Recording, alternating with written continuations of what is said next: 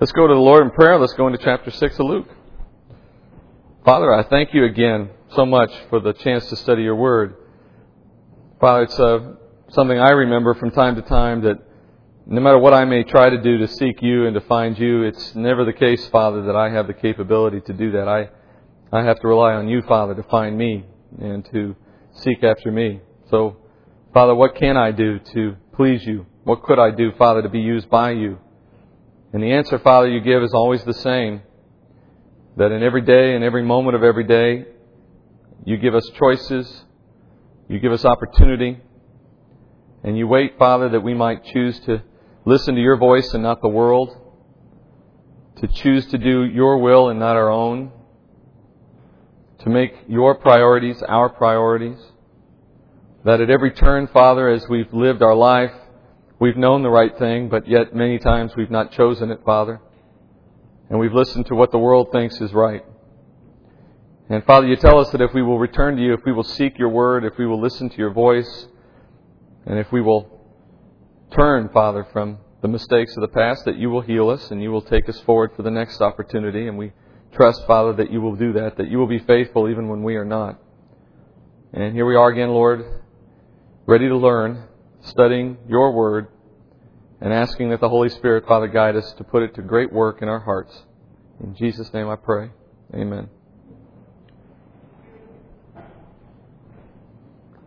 All right, well, in chapter 5, we left off in Luke chapter 5 at the end showing uh, this growing conflict between the Pharisees and between Jesus. And as I've said already, this is a growing theme for Luke. But Luke's not simply interested in the fact that there is disagreement between the Pharisees and between Jesus. That's the least of it. What Luke is more interested in demonstrating and more interested in bringing out in the text is what the conflict really revolves around. It's not merely differences in teaching on this point or on another point. There's a much more fundamental difference between the way Jesus is preaching God and the way the Pharisees have misrepresented God. This conflict essentially focuses over the Pharisees' authority over people, and on the other hand, Jesus is preaching that men are not the answer, men's rules are not the answer, that God Himself has a different way, and that He is here to preach it.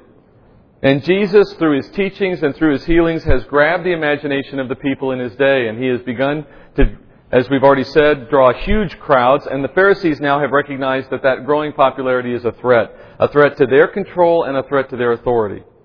And at the conclusion of chapter 5, Jesus had effectively declared that their religious system was worn out and was ready for replacement. That was the purpose in his parables. And that the two, meaning the old and the new, could never mix. So Jesus himself in his own teaching has put himself in opposition to the Pharisees. He's given them no opportunity. He said effectively, it's all me or all you, but none, no, no other choice available. The, the, the thing I preach and the thing you teach are different.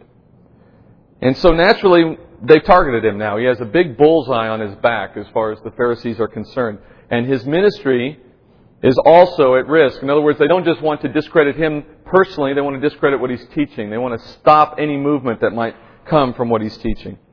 And they've begun now in a very disorganized way initially, and it's, it's very desperate in fact, but it is going to get stronger. They've begun in a very simple way to bring him down in the eyes of the people, to end him as a threat. And chapter 6 continues this really almost comical way that the Pharisees go about trying to discredit Jesus, trying to bring him down. They're now focused on trying to catch him violating their rules.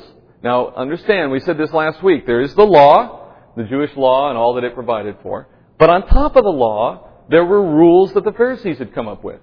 These were not natural extensions of the law. They were not commentary on the law. They were flat out new rules that they had said for their own sake and by their own power were necessary for righteousness. So it's not as though Jesus is violating the law. If he did, it would be sin. And he has no sin in him, we're told. So it's not that he's violating the law, he's violating their rules. And it's comical because Jesus has already made clear in the previous chapter that their man-made rules weren't worth following in the first place.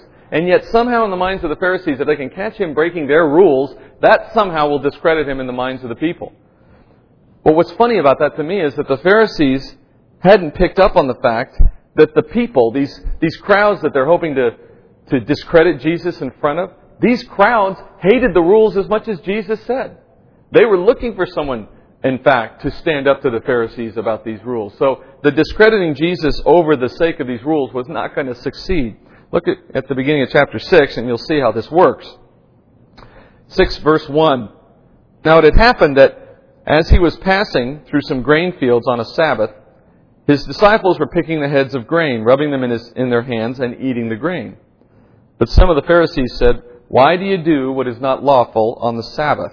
And Jesus, answering them, said, Have you not even read what David did when he was hungry? He and those who were with him? How he entered the house of God and took and ate the consecrated bread, which is not lawful for any to eat, except the priests alone, and gave it to his companions? And he said to them, The Son of Man is Lord of the Sabbath. Let's end there for just a moment and consider what we've read. From this scene, Luke and the other gospel writers as well paint for us a picture of Jesus and the 12 disciples moving from town to town. And in this particular day, on a Sabbath day, they've walked into a grain field. And we're probably looking here at, a, at barley. That was the most common grain in the day. Could have been wheat, but it was probably barley. And it's obviously grown to the point where they can pick seed, pick, pick the grain off the stalk, which means it's probably waist to chest high, and it's got grain on it. It's near ready for harvest. And now they're walking through on a Sabbath. Obviously they're hungry. And what the disciples have been doing is they've been taking the little heads of grain that they could pluck easily, and then they rub it in their hands to get rid of the husk. And what's left is the seed, the fruit of the grain. And they begin to eat that, and then they take another one and they do the same thing. And they're just moving through the field, kind of grazing, if you will, as they walk through this grain field. Now, under Jewish law, it was permissible for a man to do what these men were doing. In other words, to take the heads of grain from another man's field and eat it. Here's where the law actually states that in Deuteronomy 23:24. When you enter your neighbor's vineyard, then you may eat grapes until you are fully satisfied, but you shall not put any in your basket. When you enter your neighbor's standing grain, then you may pluck the heads with your hand, but you shall not wield a sickle in your neighbor's standing grain. Well, the concept here is pretty simple, right? A man can take a small amount of food, a small amount of produce out of another man's field or another man's vineyard, and use it for a quick meal, and that was justifiable. That was a reasonable use of that man's produce because, frankly, he's never going to miss it. It's, it's, it's such a small amount, it was, it's probably less than what just falls to the ground naturally when they're harvesting. So it didn't hurt the man any to give another man an opportunity to have a quick meal in that way. But you take out a basket, you carry home a huge amount home, that's a little different story. You know, if you take your sickle out and mow down the field, that's kind of outside the bounds of what the law was providing for. And that's a pretty simple concept. What it did was draw a very clear line between stealing and not stealing under that particular circumstance. But the law said nothing at all about doing this activity on a Sabbath or not doing it on a Sabbath. The law had nothing to say about what day you did it. It merely allowed for the possibility that it could be done. That law, that rule that said doing this was unacceptable on the Sabbath, that came from the Pharisees. And actually what the Pharisees had done is they had taken, as I said earlier, the laws of God and then made them even more restrictive, more controlling than they would have been in their natural state. And they use that as a way to consolidate their power over people. And the more restrictive the law became, the more hopeless the people felt. I mean, you can see this from your own situation, I'm sure. The more a parent clamps down on a child beyond what's necessary and reasonable, the more the child feels compelled to break free from those bonds. As a parent, I think it's helpful to remember that though a parental responsibility includes setting boundaries, setting limits, applying punishment, there is such a thing as too much. A parent can be wrong in controlling and, and, prohibiting to the degree that the child now feels this instinctive desire to rebel back. That's why Paul says to fathers, don't aggravate your children. Don't, don't put your child in a position where their natural response now is to disobey you. It doesn't excuse disobedience, but it means you have now created your own problem in them. And in a bigger uh, level now, on a greater scheme, we're, we're talking now about how a society was being oppressed by rules that were beyond what was necessary. This is an example.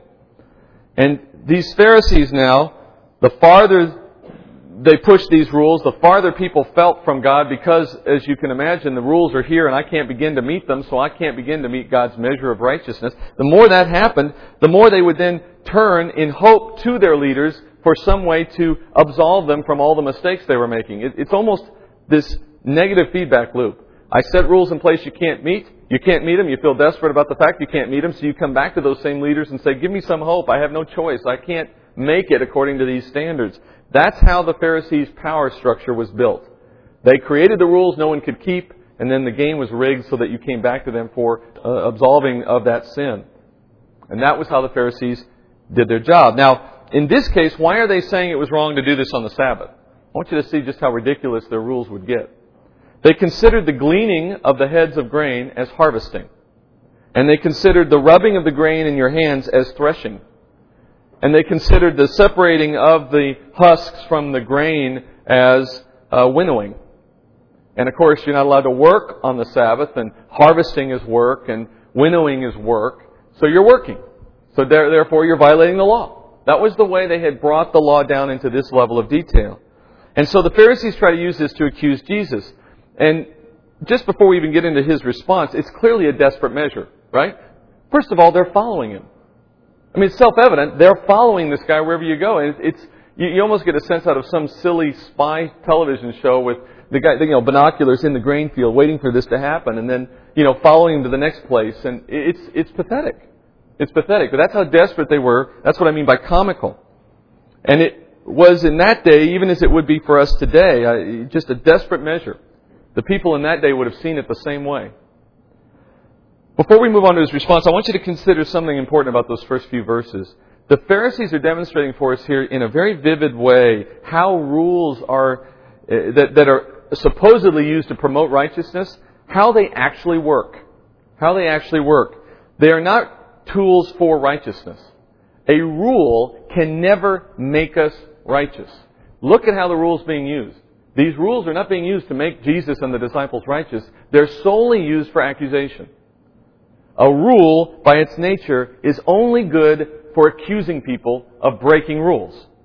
The rules they had made here were, were not going to make Jesus any more righteous. They didn't increase love for God. They didn't increase love for men. They didn't teach righteousness. They didn't teach forgiveness. They had no effect on mercy or charity. If anything, they restricted those things. They certainly didn't do anything to improve our state before God.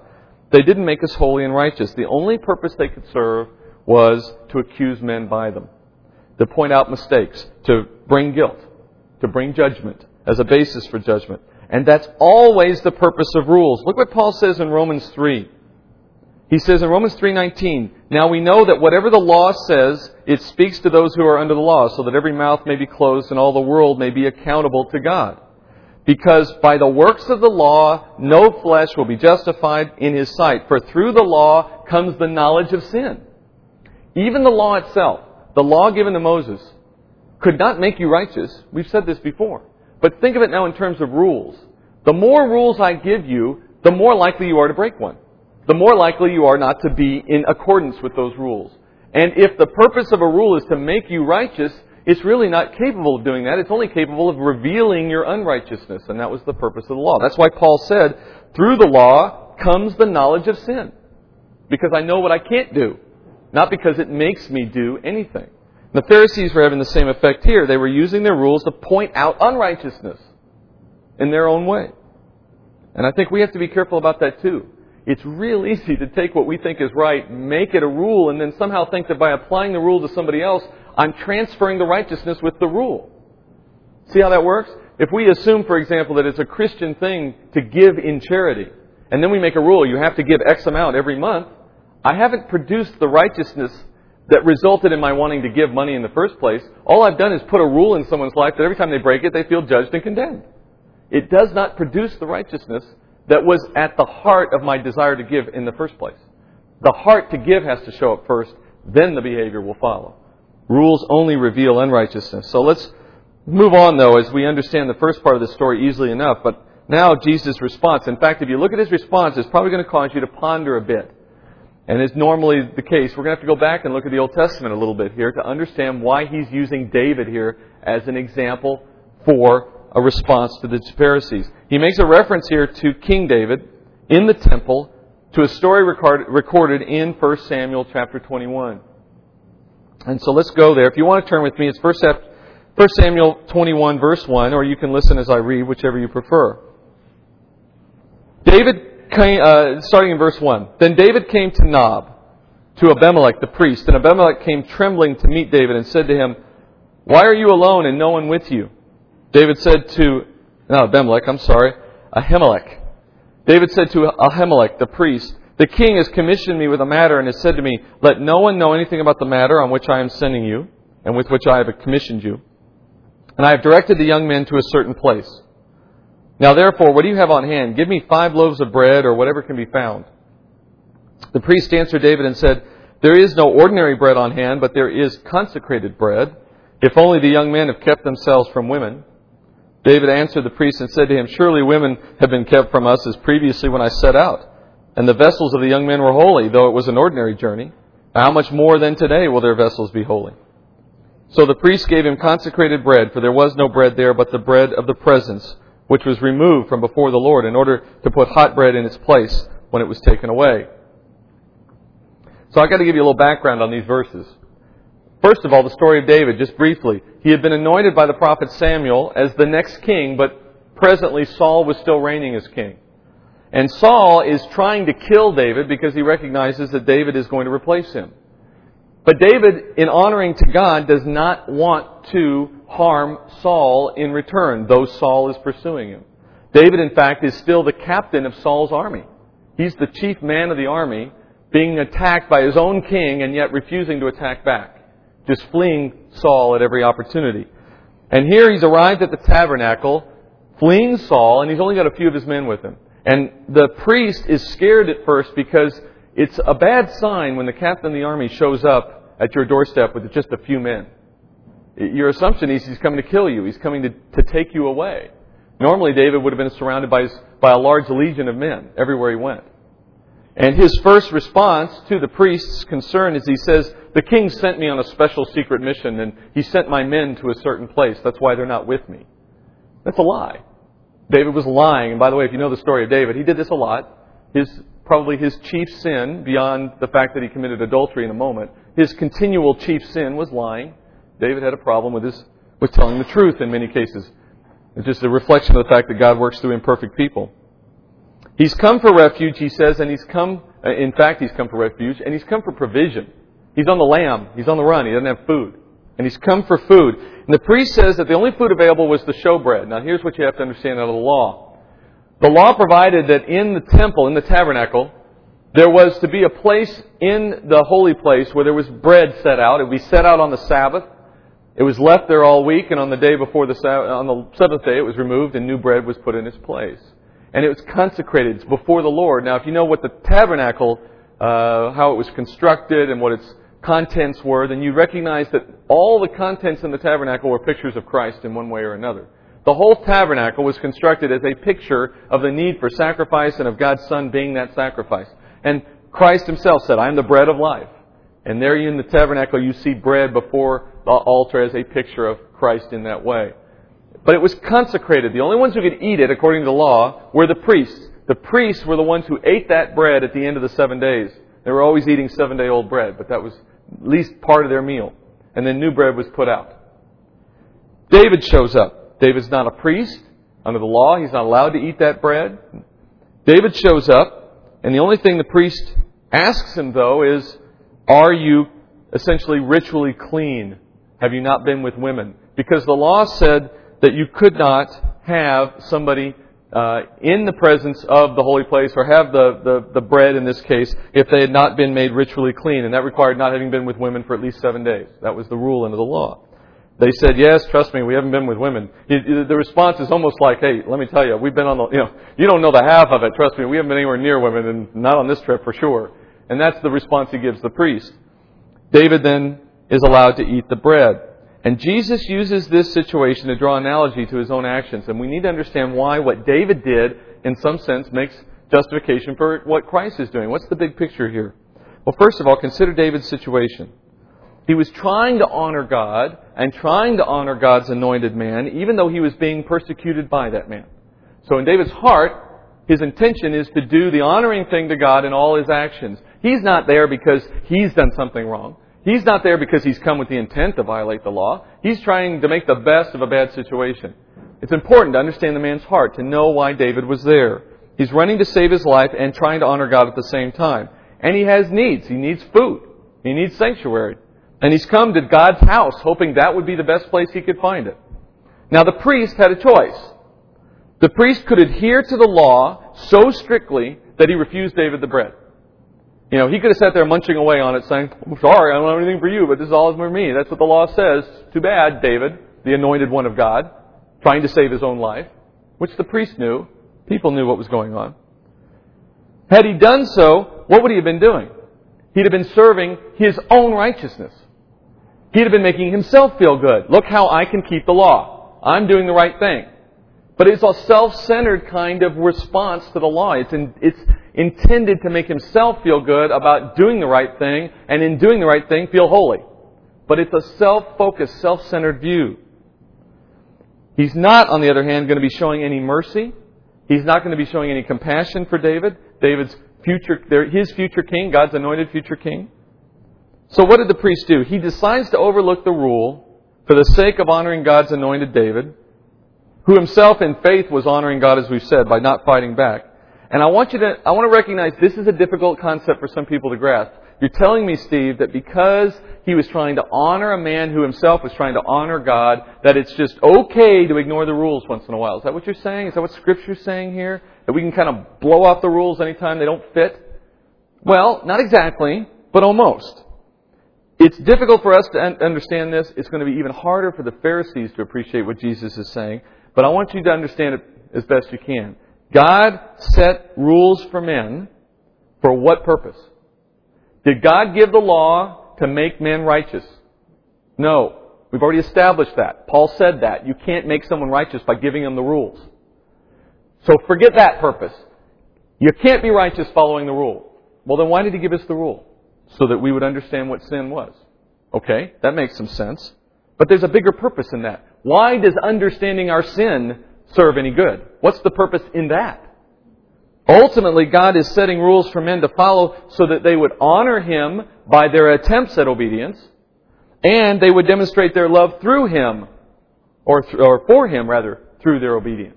In other words, it's an opportunity, it's a test, if you will, of where is your heart. The rule itself isn't the point, it's what you think you're doing when you follow the rule. The Pharisees followed rules left and right, didn't make them righteous, because their intent was to make themselves righteous. It was a work, a work of righteousness. What's the priest doing on the other hand?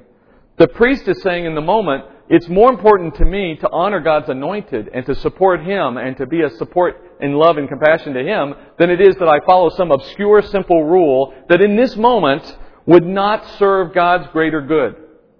It would not, it would be contrary to the feeling I have of compassion and mercy in this moment to ignore David's need. We do this all the time. I want you to understand we do what David's just done all the time. Let me give you an example, and maybe you've never had this specific example in case, but I'll be sure you've had some like it. If you're walking down the street and you come upon a house and it's on fire, you notice flames coming out one end of the house. And you naturally want to run up and see if you can help. You run up to the side of the house that's not flaming because you can't get near the other side. And you look in the windows and you see a crib. And you look through the window and you, through the smoke and haze, you can kind of make out a baby in the crib. And there's nobody else around. So you run out to the front yard, you find a big rock, you come back, you throw it through the window and you break the glass. You jump in, you take the baby out, rush outside the house with it. Baby's barely breathing, coughing, looks real sick, so you jump in your car and run to the hospital with the baby. Alright? In that scenario, you have just broken at least three laws. You've committed at least three felonies. Number one, vandalism. You broke a window. Number two, breaking and entering into a home that's not your own. Number three, kidnapping.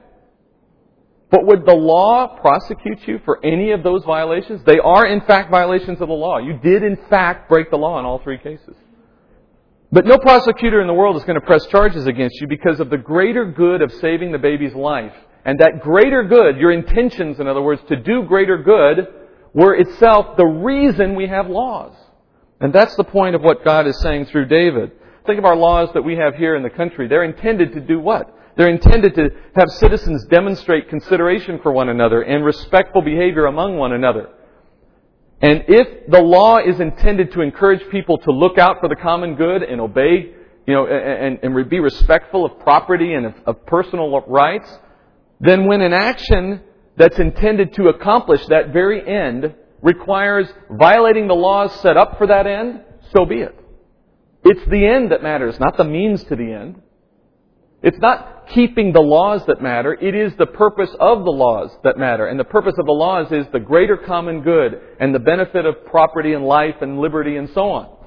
And if I'm achieving the end, but in order to achieve the end, I have to overlook some of the laws that were in fact designed to accomplish that end, so be it. That's why we let you break into a house to save a baby. That's why the priest could ignore the law over the bread to save this man's life because he was God's anointed. And the heart desire in all these cases is to do good, is to be compassionate and be merciful. God's desire being shown in that. Now you have to be careful because if I have a bad motive, I can use that as a rationalization to break any rule, right? The heart motive is the point. It's the same for God's law. I want you to consider an example out of 2 Chronicles chapter 30. King of Israel at that time was Hezekiah. He's trying to reunite the split nation of Israel. Northern and southern kingdom had split by then. You've got two halves, and he's trying to reunite them. And they're basically apostate. King Hezekiah ruled at a time when there was very little faith in true Israel. It's been years since anyone on either kingdom has uh, followed any of the ceremonial law. They haven't had a Passover in generations. Consider that. The Jewish nation not observing their Passover for generations. And Hezekiah steps in and says, We're going to do the Passover this year. For crying out loud, it's been too long. And he sends messengers out to both kingdoms saying, Participate in the Passover with us. Come down to Jerusalem and do the Passover meal. Some respond, not many, but some. Some of the men of the northern kingdom, some of the southern kingdom come. A remnant, if you will. And in chapter 30, as he calls them back to the temple to repent, they come back in not having participated in the law at all for generations. No one had performed, for example, any of the cleansing rituals required under the law before you could be in the Passover. Before you could be part of the Passover, remember, you had to be ritually clean. That's why Jews were so afraid of being found in presence of a dead body or, or in a woman who was menstruating in the, in the week prior to the Passover, because if they had that experience, they'd be unclean. They couldn't participate in Passover. Well, these people weren't thinking like that. They hadn't done any of those things. They were just being completely apostate. And now it's time for the Passover. And they come before the Lord, they come before the priest in the temple to participate in the Passover. Now, what would the priest do? The priest could look out on this crowd and, and say, you know what? None of you are ritually clean. All of you violate the law. I can't let you participate in the Passover. Passover's canceled. But these men have just come back with a desire to, to show God they are, you know, back in legion with Him. They want to honor Him. They want to participate in the Passover. This is a response of faith in the moment. And what happens? In verse 17 of 2 Chronicles 30, this is what we find out. For there were many in the assembly who had not consecrated themselves. Therefore, the Levites were over the slaughter of the Passover lambs for everyone. So the, the priest took on the role of slaughtering everybody's lamb because nobody else was consecrated to do it. So they looked for a way to kind of get around the, the problem. And in order to consecrate them to the Lord, then in verse 18, for a multitude of the people, even many from Ephraim and Manasseh, Issachar and Zebulun, had not purified themselves, yet they ate the Passover otherwise than prescribed. For Hezekiah prayed for them, saying, May the good Lord pardon everyone who prepares his heart to seek God the Lord God of his fathers, though not in accordance to the purification rules of the sanctuary. And so the Lord heard Hezekiah and healed the people.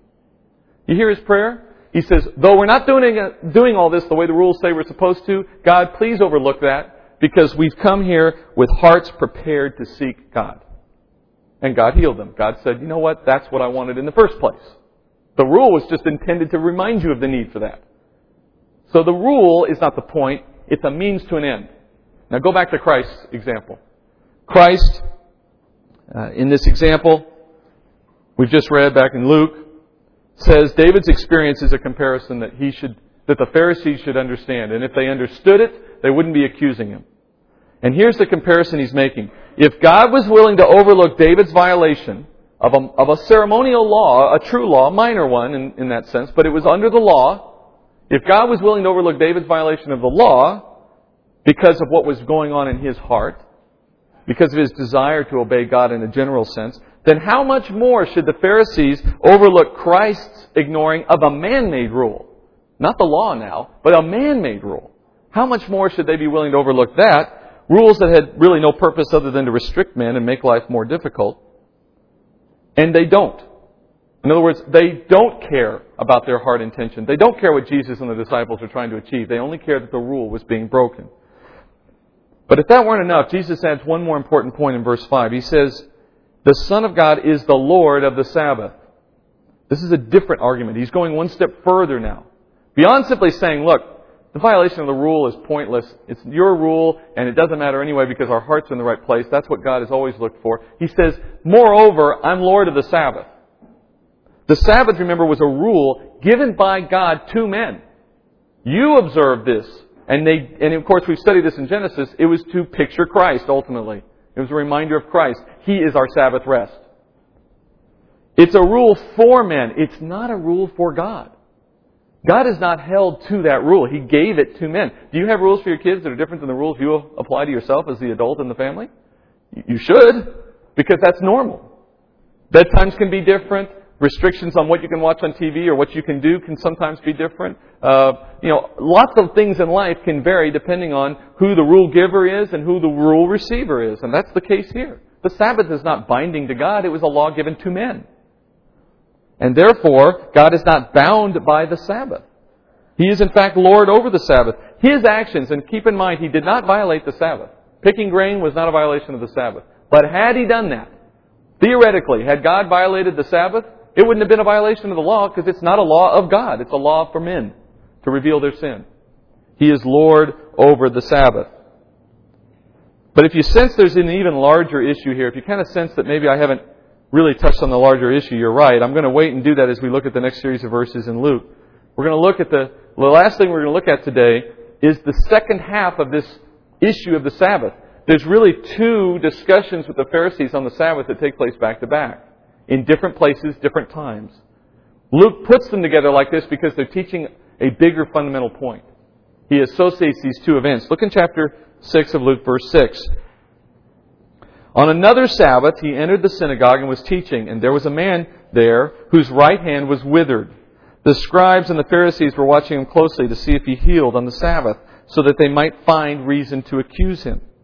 But he knew what they were thinking, and he said to the man with the withered hand, Get up and come forward. And he came up, got up and came forward.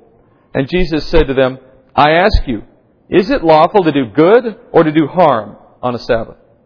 To save life or to destroy it? After looking around at them, he said to him, Stretch out your hand. And he did so, and his hand was restored. But they themselves were filled with rage and discussed together what they might do to Jesus. And as he starts at the beginning there, you see it's another Sabbath, a different day, a different experience. He's combining these, as I said, because there's a larger point that spans the two discussions. Christ now has already gained a reputation for disrupting the Sabbath, at least in the minds of the Pharisees. Whether he's actually violating the Sabbath or not is irrelevant. They think he is. So now every Sabbath is a test for him in their minds. Every Sabbath, they're never going to fail to be right next to him because that's the best day of the week to catch him doing something wrong. Here he is again on the Sabbath, teaching in a synagogue, and they're all there watching his every move. Can you imagine what it must have been like to be Jesus and having these men watch you at all times, looking to accuse you?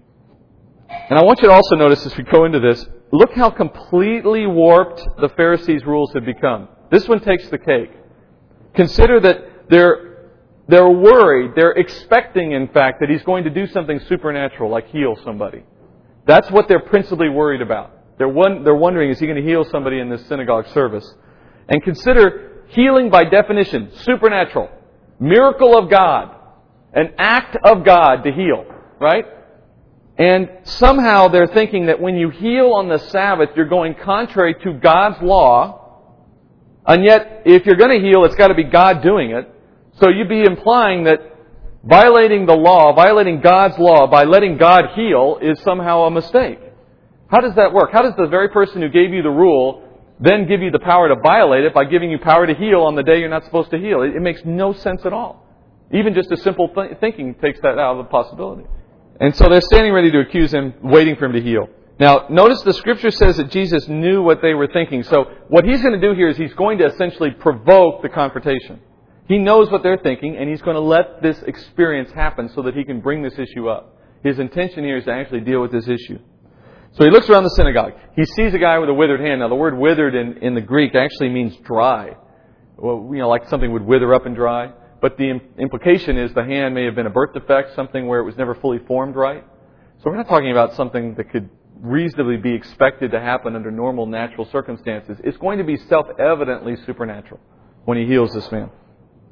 And so he calls the man up to the front.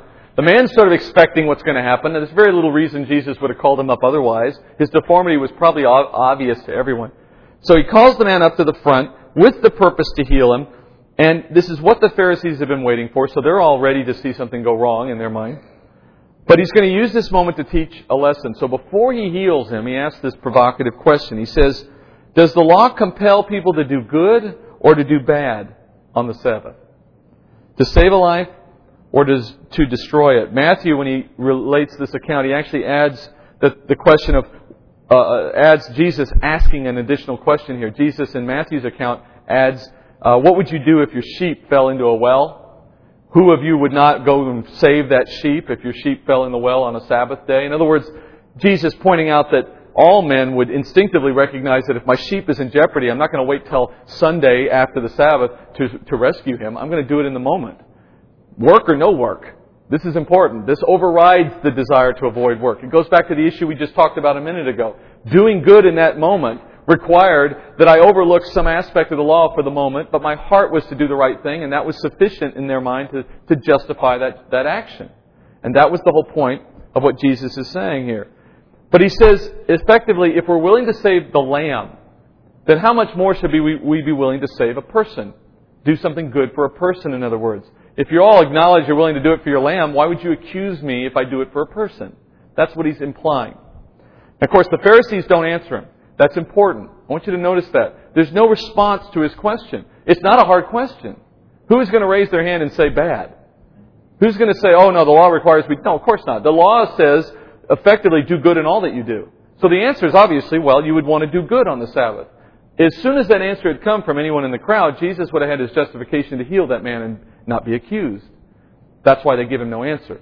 They're not about to play into his situation. They're not going to give him license to do what they don't want him to do. They want to be able to accuse him. Further insight about their motives. It's not to make people righteous, it was to accuse him, to tear him down.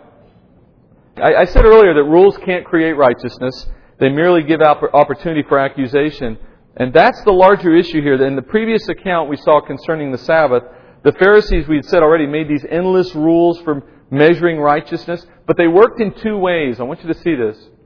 First, the Pharisees had set themselves up within society as an example of righteousness. They were seeing themselves as righteous.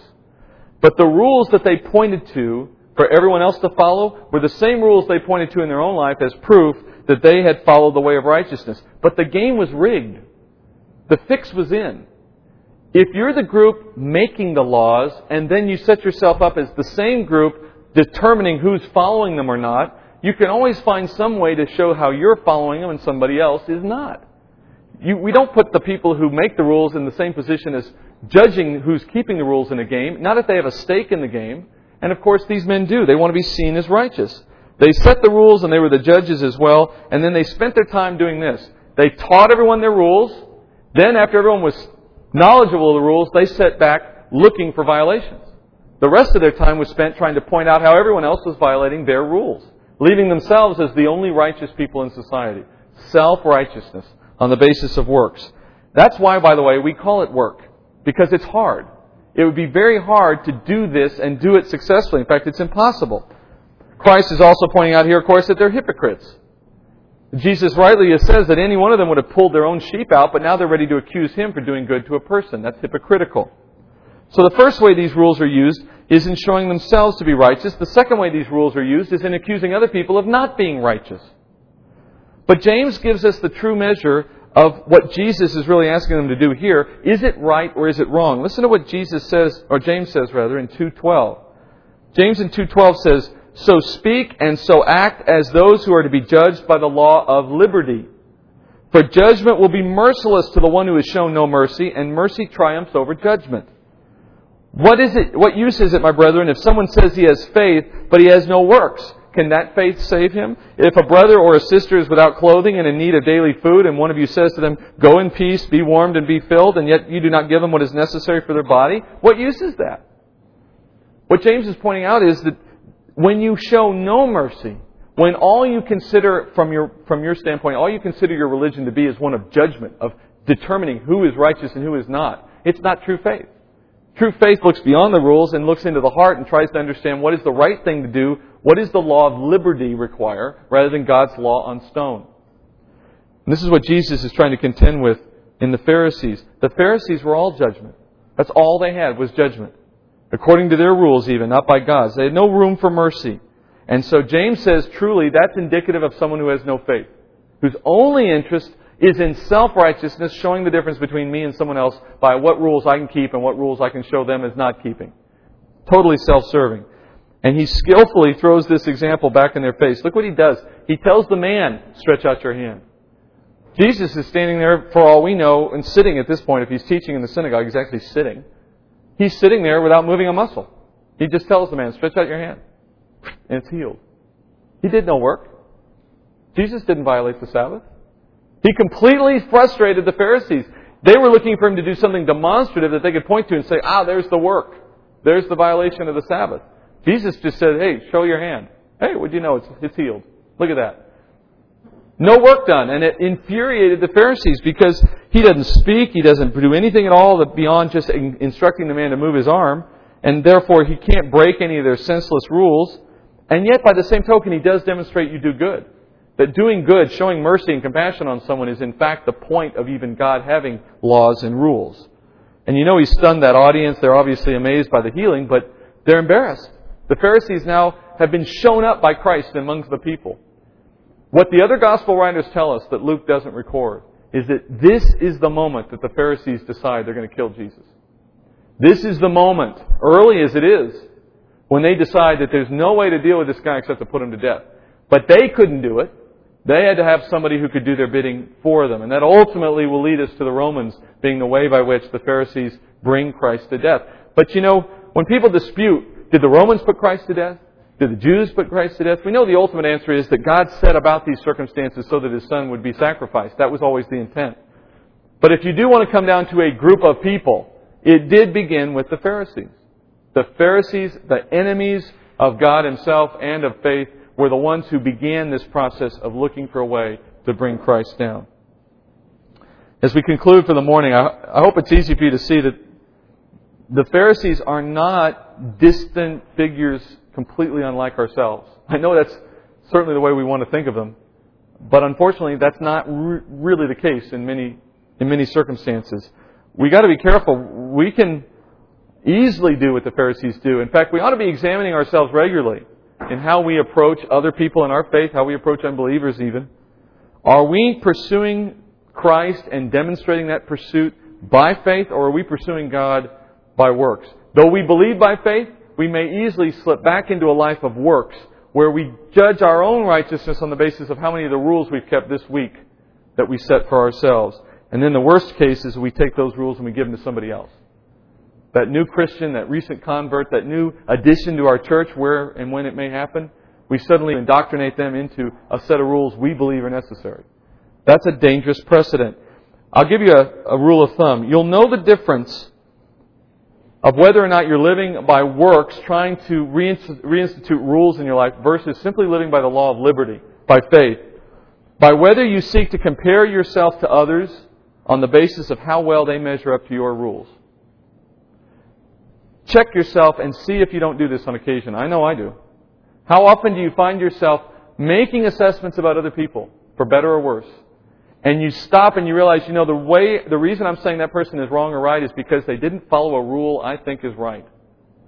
And all of a sudden you have to ask yourself, is that a rule of, is that a law of liberty? Can they live outside that rule and still be following God and doing His will and be faithful to Him and therefore being righteous in their behavior? Is that possible? Is my rule the dividing line between righteousness and unrighteousness? Or is it simply something I've grown accustomed to and I like? And if you're not careful, you'll surround yourself with people that follow your rules and you'll look down on everyone else.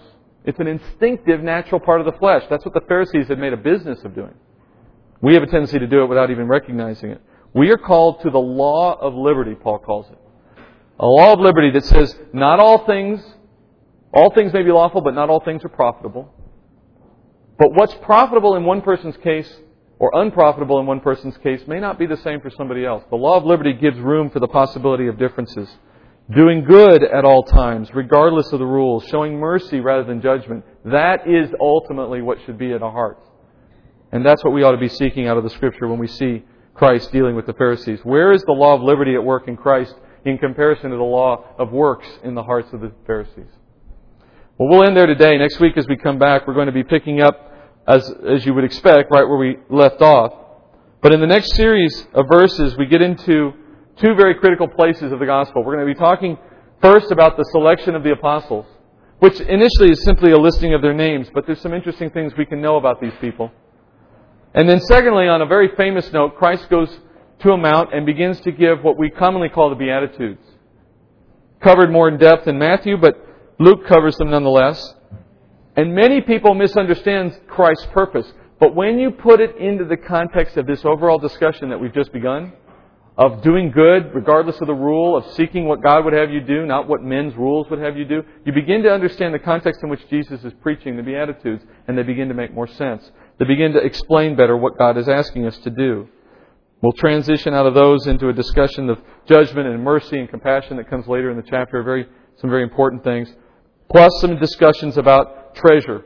And as I said in my email, the most misquoted scripture in, I think, all of the Bible used by men a, for the prosperity gospel to try to support a view of a prosperity gospel. It's in this chapter, and we'll tear it apart and understand how it's misused.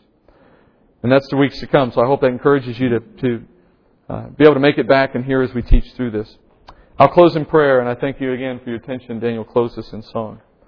Father, thank you again for the opportunity, Lord, to understand the law of liberty. Father, how grateful we are that we have that law. That if it were merely the law of works, the the law you gave to Moses, Father, we would all be hopeless. We would not be here. We would not be called the child of God. But rather, Father, you gave through the Holy Spirit in us a law of liberty. It's a law, Father, no less, no less, Father, rules for righteous living. But now, Father, rather than rules written on stone, they're written on our heart. We can know in the moment, Father, what the right thing to do is, what is truly love, what is truly compassion and mercy. And we can respond, Father, if we only listen. Father, that is a true gift, one that, Father, will give us a life with less sin if we listen. A life, Father, of less trial, of less harm, Father, of less self inflicted injury if we only listen. But Father, so often we are quick to take what you have given us in the law of liberty and turn it back into a law written on stone. Those things you've whispered to us in the quiet moments of our life, we shout aloud to others and claim those are the ways to righteousness. But that's not what you intended, Father. And we confess, Father, that we do that on occasion and we ask your forgiveness. We pray, Lord, that as we've studied your word today and seen the difference, that you will convict us day in and day out so that what you have told us in our heart is true. We will obey, but we will give room and liberty for those who are hearing from you in a different way, for a different purpose, Lord, knowing that true righteousness, Father, will be revealed in your day. And before then, we all struggle to be there. Thank you, Lord, that we can know the difference. And thank you, Father, that we can gather in this way to teach and to learn. Praise you for that as well, Lord. May it be a day to continue indefinitely. May we be here next week again and in the weeks to come. So that, Father, we may never grow apart from your word, relying on ourselves, but always, Father, coming back for more of what you've given us here. And we are so thankful for that. In Jesus' name I pray. Amen.